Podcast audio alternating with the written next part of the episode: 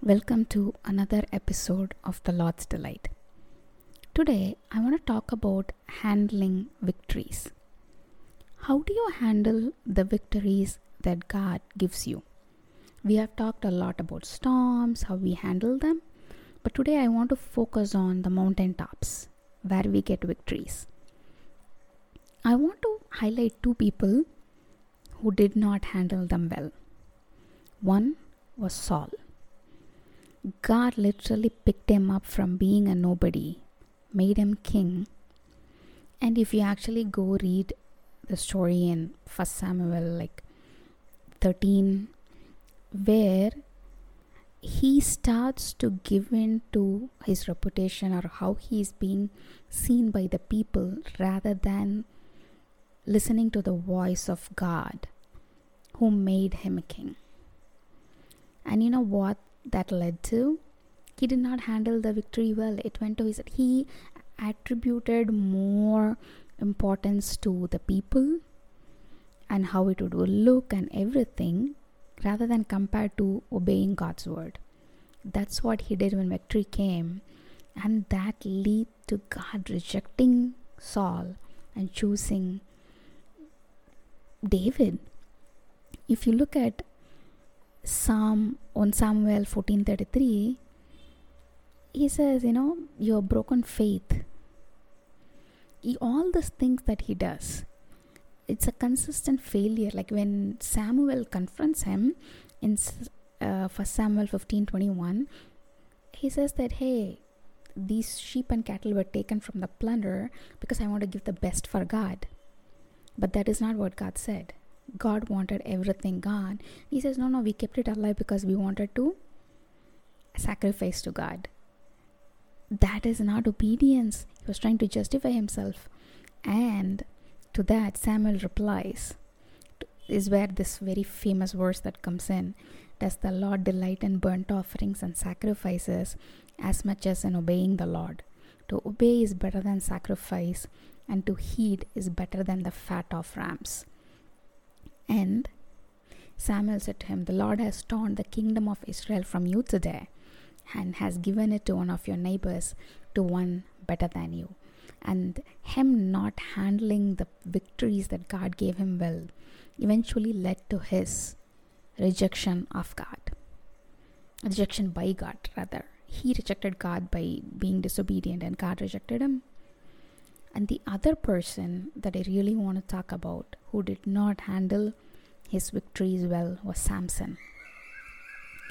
Samson knew he had great strength. He knew it was of God. But he started racking up victories, somehow became very complacent and he was like so used to having that strength. So until and unless when he lost it is when he realized that was of God. It almost went to his head to, to a point where he thought it was his strength. And yes, he said, even in Judges 15, he says, You have given your servant this great victory. Must I now die of thirst and fall into the hands of the uncircumcised?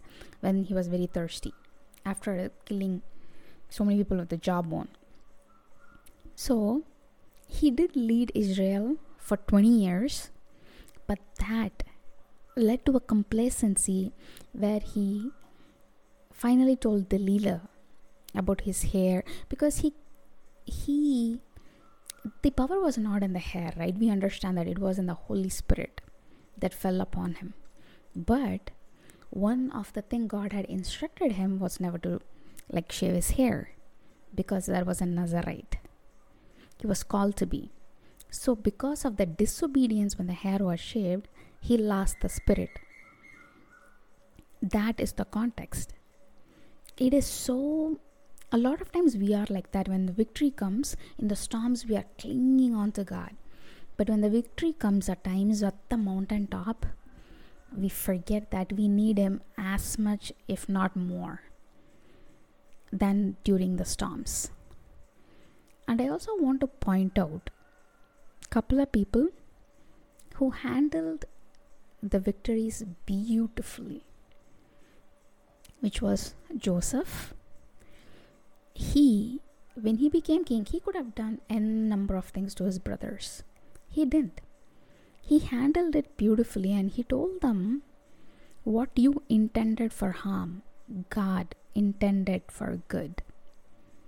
And he still continued to be the person that God called him to be a steward, a person who was second in command to the Pharaoh in the kingdom of Egypt.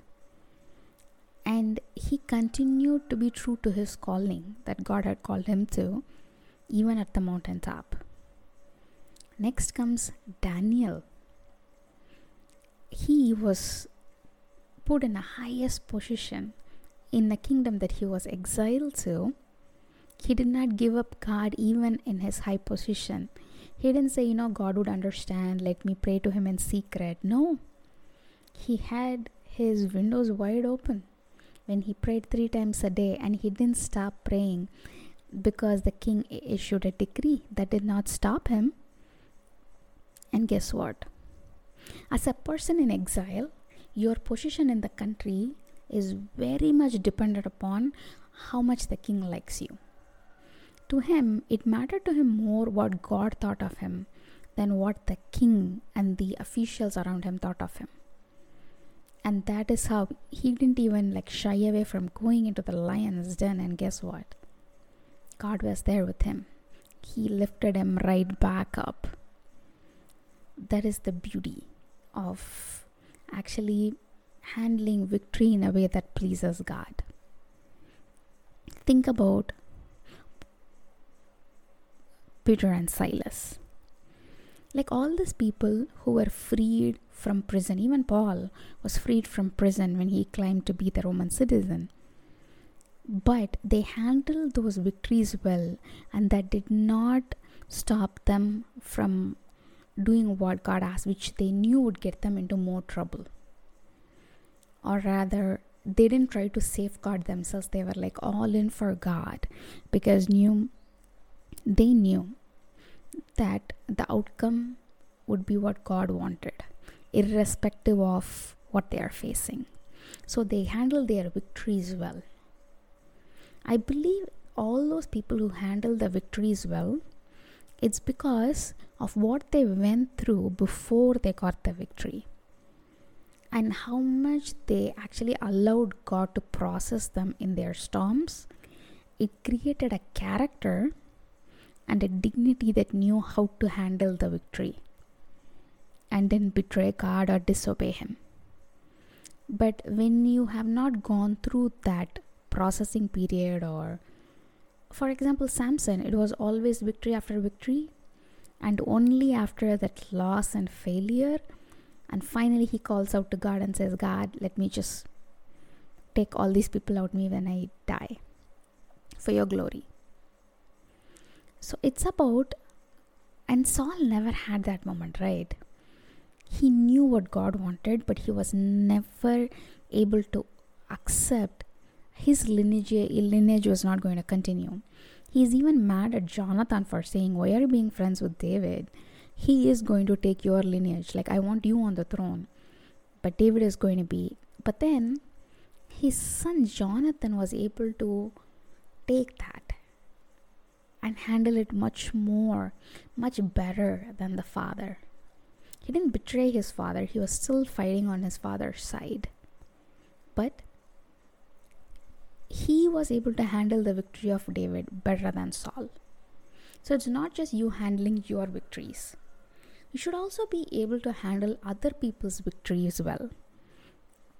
And if you look in Numbers 12, there Aaron and Miriam opposed Moses. They were not able to handle their siblings' victory. And Miriam and Aaron begin to talk against Moses because of his Cushite wife. And they are saying, Has the Lord spoken only through Moses? Hasn't he also spoken through us? And the Lord heard this. These two were speaking among themselves and they are not able to handle. And you know what it says next? Moses was a very humble man, more humble than anyone else on the face of the earth. So Lord became so angry it says the anger of the Lord burned against them, Numbers 12 9. And it says, when the cloud lifted from above the tent, Miriam's skin, her skin had become as white as snow with leprosy. And then they to Moses, hey. And then Moses cries out to the Lord and he heals her. Like after that period of seven days, right? It's you should not be just able to handle your own victories well, which can easily go to our head, but we should also be able to handle other people's victories very well. And that comes from maturing of character, which is only gained by just going on a journey with God, especially when you go through the storms, when you just lean on Him, and then He keeps pruning you, He keeps, like, you know, making you into the person internally who can please Him with the faith, with character, with perseverance, with actually compassion and empathy for the others, and also with the ability to be happy for the others when they win. Irrespective of whoever it might be in your life. Without that, it's going to be hard for you not only to handle your own victory, but others as well. Because sometimes it's like Elijah who had the greatest victory of all time and brought like you know on mount carmel like the fire of the lord on his call fell on the sacrifice and just even wiped up the water in the trenches around but after that what happens he feels so depressed. He just runs and wants to die by sleeping under a broom tree. That is a different kind of handling but guess what? Even that god was gentle and like he was feeding him letting him sleep get his energy.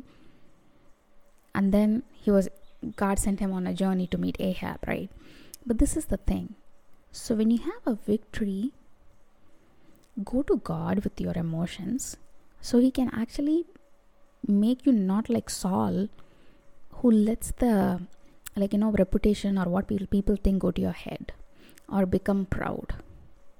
Go we yes we need to be happy. We need to celebrate us. But only god knows where that happiness is coming from. What is the intent of your heart that you're celebrating? And similar way when somebody else's else has a victory we should be able to from the heart be it celebrate them not like not be like Miriam or Aaron. They are they are siblings of Moses.